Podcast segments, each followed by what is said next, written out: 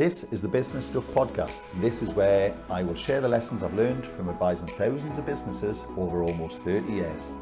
Each episode will give you practical insight to allow you to learn from other people's mistakes. I'll be pulling in experts from our team and the world of business, and together we'll make sure your business is giving you what you want. My name is Martin, and this is the Business Stuff Podcast. Hello, it's Jack from the Accelerate team, not Martin. Martin's decided to take a week off, so he's left me in charge for a week, so let's see what happens. But anyway, I'm here, I'm joined by Andrew from our Hello. audit and assurance department. Hello, Andrew. You alright? Jack, I'm good. Thanks. How are you? Good, good, yeah. You seem to be really excited about having one of these posh microphones on for the first time. Buzzing. It's definitely the first time that'll have gone really loud as well. So they've just deafened our, our, our audience, but yeah, it's fine. Don't worry, I'm sure they'll forgive you. Uh, so we're going to talk a little bit about auditing, aren't we? we are indeed. It's, it's one of those areas where, I don't know, there seems to be this misconception. People assume it's boring to start off with, which I think is actually quite unfair. Yeah. Um, and, but there's also a lot of misconceptions as well about auditing, Mhm. which um, we'll probably get onto later on. But to start off with, why don't you just tell us a little bit about yourself, a little bit about the audit and assurance department, and uh, kind of what you guys do over there. Yeah. So I'm Andrea Simmons. Um, I've been an auditor for nine years now, so quite quite a long time. Um, so of that time, I've been at Robson for almost four years now. Two years as an audit manager, um, and my job is to do both accounts preparation, like manage the projects, um, audit, uh, as well as bits of tax and things like that as well. Um, so I'm kind of like a key contact with the clients to liaise, but also manage like the teams who are working on all the jobs. Um, and our department here is, oh gosh, there's about 15 people in Jesmond maybe, and we've got similar kind of team over in Chesley Street as well. So it's quite a big department at Rob- Yeah, Robson certainly sneaked up in size from the last time I checked. Yeah. But that's, that's great to hear. And um, so you kind of, as you said, it's kind of a mix of kind of general accounting, accounts preparation, and, and this auditing as well. Mhm. So there are lots of different types of audits out there, you know, both non-financial and financial ones. And even within the financial side, there's probably quite a lot, which, um, you know, some of them might confuse people. So if we're going to say purely we do statutory audit, Mhm. like what is what is a statutory audit to start off with? So a statutory audit, a lot of companies need this because they've breached like um, medium-sized company thresholds. Um, I'm not going to go into the exact detail, but um, They should know though. they should know that it's, it's on. You can find it on um, the internet on Google. Yeah. Um, but basically, what hap- the purpose of an audit is to kind of reassure users of financial statements that the company's accounts are like a true and fair view of that business's performance in the year. hmm Um, so we kind of just we'll go through all the different sections of the accounts of things like fixed assets, debtors, cash, um, and we do what's like sample testing or analytical reviews on those. So what's like a very general misconception of an audit is that we as auditors look at absolutely every single transaction that a business has done in the year. Like so that's like not realistic because if you think of like a big company that could have had say like a, a, a bar company that could have literally made sold millions of drinks and had separate transactions like per Mhm. day and stuff like in the till so we couldn't verify every single one of those transactions. We're not we're not ticking off every No, single so, like- receipt from. we've got to basically decide what's risky and what's not risky but also come up what we think would be a material figure that would if it was wrong by that amount would like impact the user's view of those statements hmm so we would use that to then pick a sample um, and test, and so we'll get then get an idea if we think that section of the accounts is like reasonably accurate based on our sample testing and looking at some analytical reviews. So, on a, and a, if we put it into a nutshell, basically this true and fair view, as you said, which is a Mhm. very important term in auditing, isn't it? That basically the the accounts look reasonable and they're not completely fabricated. Yeah, like they haven't just plucked figures from the sky and it's, you know millions and millions of pounds out. Although for some companies, I mean, they're probably not the size of companies that we would deal with, but some of the larger audit firms might be looking at a, I don't know, a billion pound client, and they might have a, an error of say a million pound, and that would be all right for them based on their materiality. But we would never come across a business that size. Yeah, I mean that, that's the scary thing when you're thinking about that. A Mhm. million pounds is a lot of money for, Yeah. for anyone, but then when you suddenly But so if that's an actually error, a tolerable error, error when you're actually looking at yeah, exactly. So if there's an error of like say five hundred grand, we wouldn't like well the auditors wouldn't you know make an issue of it. Whereas Mhm. obviously someone who would look at it as like a normal customer, you think, oh, that's a loads of money. Oh yeah, totally. Yeah. So we kind of touched on that there are certain um, like thresholds that if you exceed in terms of your size of your turnover, your balance sheet, your employees, you have to under under company law, you Mhm. have to have an audit. Mm. But there'll be other scenarios, wouldn't there, where people might want to have an audit? Yeah, so some some people like to have an audit just for like their own peace of mind to know that their staff are actually like you know doing things correctly and they're employing the correct finance people. Um, also for loans, like a lot of like big banks, like say like HSBC, Barclays, etc. If they're going to provide a big loan to like one of our clients, a lot of the time they'll want as like a, con- a condition of that that it's been audited. That just gives them the peace of mind as well that like the forecasting information that the client's given the banks is again like true and fair to the best of like their knowledge. Yeah. So and and obviously that might be the case with grant funding as well, perhaps, Mhm, and yeah. um, you know even if there's some angel investors out there, or Yeah. they they might want that as well. So that's no, that's interesting. So we kind of touched on it a little bit there, but um, about misconceptions, and where you said that people assume that they that you look at every single transaction, and therefore when stuff doesn't when stuff comes out in the wash, and they generally blame the auditor. Mhm. Are there any other kind of misconceptions that you've come across while you've been auditing? That's boring. a lot of people think accountants are boring, but we're, we're really not. I think you'll find that we're, you know, it's quite an interesting job in the sense that you get to know lots of like different companies and how the businesses work, and it's not just like the same thing every day. Mm-hmm. Um, you know, you, and it, there's some kind of tasks you do that you learn a lot more about business than you really think about. Like I think I once did something called a fixed asset verification, which is where you go into say like a, a client's factory, um, and you have to like check that say a bit of equipment is actually there and it's being used. I did that once and I got like told about the whole manufacturing process and um, a bit just generally bits about the business that you would never ever know otherwise. Mm-hmm. And so it is actually quite interesting. It's not just like you sit there and just tick things away. yeah, as a, as a curious person, it's always quite fascinating, isn't it? Yeah. I mean, I've I've also an auditing background for those who are surprised to, to realise that. Uh, and yeah, I, I can certainly testify that it's one of the most interesting places. It's one of those places that you can learn a lot very quickly. You can learn good practices, how good businesses run, Mhm. how bad businesses are run, and it's generally around their yeah, around their controls, um, you know, and how they operate. And it's a really interesting place, and it's there's no surprise that you know a lot of the the top financial leaders out there, you know, Mhm. generally come from accountancy, and a lot of those come from auditing backgrounds as well, don't they? Yeah. Are there any other misconceptions that you can think of? Um, I mean, I certainly can think of. Again, we, we slightly touched on it. Is that if there's something wrong with the accounts and it's not picked up by the auditor, it's always the auditor's fault. But as you said, that's not always the case, is it? Yeah. So again, if there's something kind of immaterial that we, immaterial that we've not picked up, then you know it- it'll be because it's immaterial, so we wouldn't have like found it for that reason. Sometimes we might find an error that's not material in the sense that we would demand it was like corrected, but some, there's like we have like another threshold which is called like triviality, um, and so that's just it's like big enough that we would alert management about it and just say look you know we think this is incorrect. We recommend that you fix them basically, but at the end of the day, for those ones, it's like management's decision as to whether or not they get corrected. So mm-hmm. we might have flagged a, difference, but it wouldn't modify like an audit opinion unless it breached our overall materiality like level. Mm-hmm. So again, just to so I can get my head around this, is we've got basically got two numbers. We've got the materiality level, which is the figure where if you exceed that, Mhm. either as an individual error or potentially a, a combination of lots of errors.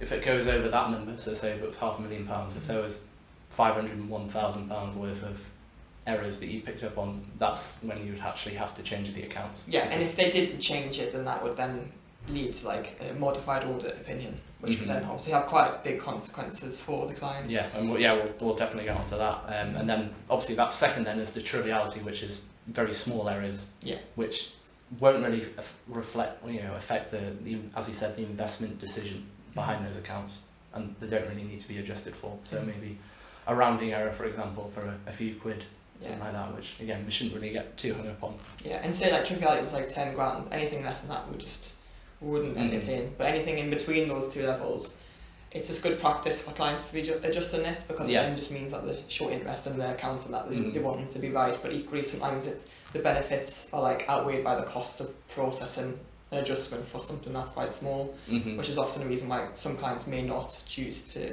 post those adjustments. But even then, I imagine it's probably quite an alien concept for people listening, going like, oh, so there can be a ten thousand pound error in, Yeah. in the accounts, and you don't change it. You don't have to change it. It, it's, it's strange, but again, I imagine that's a another misconception that Yeah, people really. but then for some clients, a ten thousand would be a material amount for us. Yeah. Then then it would need to be changed. yeah, that's true. It's a good Um, point because we is do all, do small some small clients as well, so it really just depends on the size of the business and also like how risky we think the industry and things are. There's quite a lot of factors that go into it. Yeah, that's that's that's worth yeah re- reaffirming that. I say yeah, the guy, the corner shop around the around the street's not going to have a materiality of millions of No. pounds when he's Probably close to a grand or something like that. exactly, yeah. Um, so, I suppose another question to ask then, just off the back of that, is obviously auditing is a specialist area within the accountancy firm or the accountancy industry. So, who actually can do it? Presumably, like the the bookkeeper you use around the around the corner may not necessarily be able to do audits. Are Yeah, any- so I would say first of all, it has to be someone external to the business. Mhm. Like a lot of businesses have internal audit teams, which is like slightly different, and that'll just like review like they might do like a little like a, s- a s- similar kind of process, but like an internal version. But also they Mhm. might just review things like the risk registers and how the processes are going. yeah, But they're like paid by the staff. To, it's a bit different. So then an external auditor would have to be like I say, someone from the business removed, like an impartial third party. So I would usually say it would have to be like an accountancy firm or someone that's like qualified. Um, you know, the, the firm would have to have like a status with, with like an accountancy body. yeah. So Um, they'll be registered with one of the one of the Yeah, yeah. So that the they're like bodies. trustworthy and it's someone who's like got the accred- accreditation. I can't say that. accreditation, Accreditation. something, something like that. Yeah. to be able to carry out an Mm. audit. Yeah. And uh, obviously, it's uh, it's not necessarily a given though. There's obviously been a lot of stuff in the news over the past few years about auditors and when stuff goes wrong. And um, I suppose it's it's worth to reaffirm the point that you should really kind of do your research into individual com- firms and kind of their auditing history. I mean, Yeah. I suppose you have some big four experience, don't you? But Yeah, they're yeah. generally always in the headlines for doing something nefarious or Yeah, I think realistically, I'm like, not asking you to spill the beans. No, no, no. I did five years at a big four firm, so I understand. Like it's one of those ones. I think they obviously get quite a lot of bad press because they're the big names, um, Mhm. Doing the big jobs. big jobs, and so like it's not necessarily a case that there's a correlation between the big jobs and something that's sketchy, but um, you know, it's something that's probably more likely to get in the press. But yeah, it's it's it kind of a lot of the time it, it does come down to the, the misconceptions I said before in terms of like materiality and things like that. But then, you know, audit firms can still make mistakes, and sometimes if something's missed, then Mhm. obviously the firm would then be penalised for that as well, not just the client. And I think that's like the fair kind of process so Mhm. to make sure that the audit industry like remains like credible. Definitely, yeah, and, and I feel like it's almost kind of the, the proportion of the bad auditors to good auditors is you know a lot a lot lower than people may think because again only the bad stuff gets reported. Well, the press, exactly. It, it, it does give us a bad name, but at the end of the day, the amount of actual audits that are like go wrong in that sense are like very small proportion of all. It's the same with anything. If anyone has like a complaint, you hear more about complaints than like positive things. Yeah, absolutely. Um, and that's just I guess how it is, but that's what ends up getting into the press. Yeah. So if we if if we have a, a listener on who's maybe preparing maybe they've, they've hit these thresholds or their, their manager their, the boss has turned around and said we're going to get an audit this year mm-hmm. what what advice have you got them for them in terms of getting ready for an audit So what I always say is to prepare a year-end file where possible. Now, what you, if you've got like a trial balance ready for year-end, that's what we would ask for as the first instance, and then that's what we would then look to see like breakdowns of all those kind of balances. So if you've got, for instance, just as like an example of a section, say you've got like your debtor section, within that you're going to have an amount that's owed to you, uh, owed from your trade debtors at year end say Mhm. that's a hundred grand, we're gonna want like to see something that shows that a hundred grand. It's often like a, an age age debtors report that comes off your software. Um, but essentially just breakdowns of all your key balance sheet balances. And then for anything like profit and loss transactional wise, just have like files of invoices like available ready because when we do a sample test we're going to need to see things like invoices and and Mhm. also just I guess when it comes to booking down the time for an audit, which is off, it can be a site visit, sometimes not because of you know since COVID and remote working. Um, I guess just have the time to sit and maybe like go through the controls and processes with whoever the audit team is because we'll want to know exactly how the business works. hmm No, absolutely. Um, so what we're saying there is good third-party evidence where possible. Yeah. Because ultimately we need to prove that those balances exist Mm-hmm. or are complete or whatever. We won't get too much into the Into technical the assertions. the technical audit like uh, language. Um, obviously ensuring that all your systems are up to date and processes. Um, and obviously all of the supporting information behind that. As you said, we're not going to test every transaction, but we Mhm. still are going to be testing some of them. So we're going to need that that key data like invoices, as you said. yeah. You know, potentially some sales orders, purchase orders, stuff like that. And to some degree, you can preempt some of it. You know, if you've got like fixed assets and you've got some additions, nine times out of ten, we're going to test the big ones. There's obviously going to be, as part of a sample, we'll pick some random ones, but there'll be some that we'll have to test based on size. So I would almost always have your biggest invoice just like ready to go because that's nine times out of ten going to be asked for. Yeah. And ob- ob- then again, you, you touched on, uh, on on timings there. It's audit auditing can be a, quite a long process. Yeah. So it's more than you, you may go out for say a week or two weeks and stuff. Like just because you've gone out and done those two weeks worth of work doesn't mean the audit's done. There's, there's obviously stuff happening in the background, isn't there? It's quite a a, a, a long-winded process because Yeah. you know you have to be very deliberate about these things, don't you? Yeah, so the general the general process of an audit is we would reach out to the client and say, you know, would like some information. Once we've agreed what dates we're going to go out on site, for instance, we'll say we'll send a list of information that we we need. Um, the idea is that the client would have that all prepared, ready for when we go out on site, bar any samples that would then like be like follow up samples. We would try and go through all of that on site. Hopefully, everything's available, ready to go. Take everything in, find out, like have conversations with the client, you know, get all the answers and understanding as to why things have moved, just generally what's how the business has performed in the year, so that we can make sure everything's like in line with what we would expect. All the site work would hopefully be done in those weeks. Then there would be like a follow-up process if there's anything that we hadn't received on site that was still needed. Um, and then there's like a review process, so like as a manager that's kind of like a lot of the time where I come in um, and I'll like make sure that the work done by my team is all like up to scratch and like it all makes sense to me what's happened in the year. And then sometimes that'll like there'll be queries that'll come out of that, which might mean having to go back to the client to get like more detailed um, understanding behind things.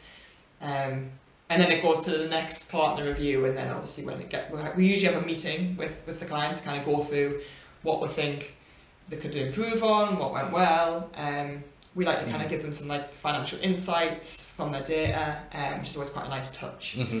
Um, and then we'd report them any errors and things that we think need to be corrected. Yeah, it's important, obviously, getting that feedback to make Mhm. sure that next year it's not a recurring issue. Yeah, And obviously, that's easier said than done because sometimes some of these things are very much entrenched in in, in clients' uh, kind of ways they do things. Yeah. But you know, it, it's important that we Mhm. obviously provide that feedback, don't we? Mm-hmm. Um, so again, we, we kind of touched on it a little bit earlier, but what are the, the consequences if, if there is a say there's a material error, the and you report that to the client Mhm. and they say we're not going to change it because we disagree. What, what what happens then? What is the process? So what would happen then is if they refuse to make a material correction, is we have to then like modify the audit opinion. So normally a clean audit opinion or unmodified would basically say that we believe everything's true and fair, they've given us all the information that we've asked for and that there's not no like material uncertainties about things that going concern or there's no like big errors essentially. Mm-hmm. It's like a big standard word and And obviously, just, just to quickly touch on that, going concerns obviously something uh, when a, a business can guarantee trade for the next 12 months, is it? Yes. Yeah. So if if for any reason it's un- looking unlikely that a business is like not going to continue within the next twelve months, say they think might default on a loan or, or something like that, then we have to disclose that in the statements because it means that the value of the business and isn't quite represented correctly because things will all be worth a lot less if you had like fire sale assets and things like that. yeah. Um, so that's quite a key part that factors into the audit opinion. Um, but so if we had to modify an opinion, it essentially says that we don't think it's it's true and fair. There is like something wrong. It could be that we've just highlighted a matter, so we've said like an emphasis, an, it's something called an emphasis of matter. Mm-hmm. So there'll be something specific that stands out that isn't right, but everything else we're happy with. Um, but if it's a full like uh, modified opinion, then it's it has a lot of implications for the client because anyone who's reading those statements, especially like investors or banks, they're probably going to think about pulling them, their money out of the business because it just suggests that it's Mhm. lies. Basically, there's, there's something fundamentally wrong with the accounts. Yeah, I mean, I suppose it's the, they're kind of asking.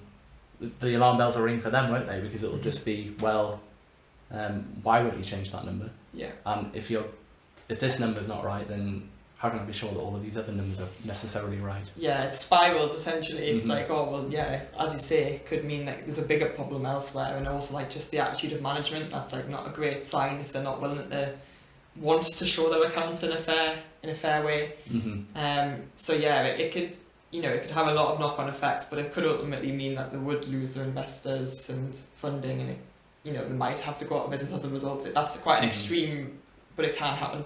Yeah, and obviously the, the the easiest way for a company to get around that would be to try and strongman their auditors and get them to basically un unmodify un unmodify their Mhm. audit opinion. So, but there are obviously pretty punitive uh, sanctions in place for auditors, aren't there? If if they do find to be falsely reporting on this stuff. Yeah, well, like this is kind of where it leads into the press kind of thing. You know, some sometimes it is a case where we've just missed something, but a lot, like not a lot of time, but you know, some of the big cases that's happened in the past, the the big four like that have been involved, have been fined, you know, substantially um, for their errors, but Mhm. also like the the RI, which is like the responsible individuals. That's usually a partner or director, might end up either getting their professional qualification withdrawn Mhm. you know, penalties. It's, it's off as a very serious. like Yeah, that. so you can no longer be director. So it does have like a big impact on the the, the, the key individual who's Mhm. involved in the audit. And, and just touching on, on on the on the some of the high high profile high profile press that's happened is uh, generally when stuff's gone wrong, especially with some of the big four stuff, is it's it's generally because they're they're being mixed up in some ethical issues Mm-hmm. because there are some pretty um, pretty important ethical considerations when doing auditing, isn't there? Mm-hmm. and mainly around kind of self-review and, and management Yeah. threats and stuff like that when because a lot of these big fours have been involved in kind of consultancy stuff on the side of of um, you know of doing the audit which kind of affects their their ability to be impartial is that fair to say Yeah, there's there's sometimes instances where a lot, on a lot of clients you might find that you do other services for them, not just audit. mm-hmm. There's like rules in place that suggest that can't, you, the amount of fees that you're getting from your non-audit services can't be a certain percentage of like your audit fees, otherwise it can like threaten your independence. Mm-hmm. because the idea is if you say if like you say you proposed an error to them and they said well no i'm not changing it and if you Mm-hmm. don't give me a clean audit opinion then i'm going to pull all the other accounting services yeah if that fee's big enough then it might then sway the auditor to think all right fine yeah and, Mhm. that, and that's obviously like a breach of like ethical standards and that would be the kind of thing that would result in fines and penalties and, and similarly if you were involved in preparing those accounts to start with if Mhm. you uncovered an error you were like oh I don't think I really want to tell them about that one because that's our Yeah. fault So what often, often happens is you have like different teams, and then there's like a segregation of duties almost in the audit team, and it's like walls, like fictitious walls in between, so that it's Mhm. different reviewers, and so that it's not the same person who has yeah prepared the accounts who's then like audited them and then reviewed them. mm-hmm. Um, and it just means that that like limits that happening, and there's various other safeguards and stuff in place as well. Like you can't have like worked like at, like you can't have like worked with a client within a couple of years beforehand of being that auditors. Yeah. You know, because it's like familiarity. Um, so there's like lots of safeguards in place for that. For like if a good auditor like it, their processes will include those, and then the client is always like made aware of those as part of like compliance reasons so that they know that like from an ethical point of view that the order is like acting in the best interests. Because yeah, I mean, even we do, and, and we're working at a relatively low level compared to some of the big boys, but we still have to put in safeguards for Yes. basic stuff like preparing their corporation tax Mhm. alongside the audit, and or actually even formatting the accounts into kind of their strat- statutory format, don't we? So it's, it's yeah, there's a lot of considerations. It's not as straightforward as a lot of people think. Yeah. Well, I suppose the last question I had for you was, um, I suppose, what what advice would you have for someone who's aware of audits, who are thinking, do I do I need one? um, I mean, what are the thresholds? Am I, am I about to imminently exceed them? Do I need to start doing some forward planning? Kind of what, what, what advice would you have for them? So I would make yourself aware of the thresholds first of all. Um, I think if you think you're going to breach it within the next 12 months, you have got a bit of time because Mm. the way it works is you'd have to you have to breach the thresholds two year in a row to have your first audit. Mm-hmm. So it means that if you breach it one year, you've got like I say time to kind of think about, you know, am I going to need an audit? Like am I going to breach it again the second year in a row? And then start speaking to different firms. And like I say, it's you know people think of the big four initially. That's obviously what comes to mind because of the press. But there's loads of firms out there, like we are, for instance, like you know we service companies of all different sizes. It's not just Mhm. like tiny firms. We'll have really big ones as well. Yeah. Um, so we do have a very big mixture of clients, and I think it's mostly just kind of shopping around to try and find an auditor who you know meets the kind of service that you want. Um, you know, or you want one that's just very compliance, get it done. Don't like get involved with you the rest of the year. Mhm. Some, whereas some like accounting firms like us, we kind of like check in with our clients and just you know make sure things are going all right, and touch base and you know, provide other services. Um, and I guess also just see what kind of what your fee expectations and stuff are, and just like Mm-hmm. Yeah, I suppose that's one thing. Is it's it's not a, necessarily a cheap exercise compared to, particularly if you don't need to have one. Yeah. But you can justify the value in it because, as you said, it gives that peace of mind, doesn't it? Mhm. And again, think about future financing as well. So if you are going to go to a big bank, there is a good chance they're going to ask you for an audit. So if you're already doing it anyway, then it just Mm. saves having to like last minute flap around to try and get something in place. Yeah, it puts you in their good books. hmm Might give might give you some uh, some good grace when you're trying to negotiate those interest rates, maybe. Yeah. Perfect. Well, thank you very much, Andrew. Um, Thank you. I really hope that you guys uh, got some interest off that. Um, as I said, audit can be a bit of a dry subject, but I think Andrea's done a very good job at explaining it in something slightly more interesting than you know reading reading it off, off one of the, handbooks. Um, obviously, if you've got any questions about auditing, feel free to reach out to Andrea. Uh, we'll have all the details in the in the details below, and uh, we'll catch you on the next one. Okay, thank you.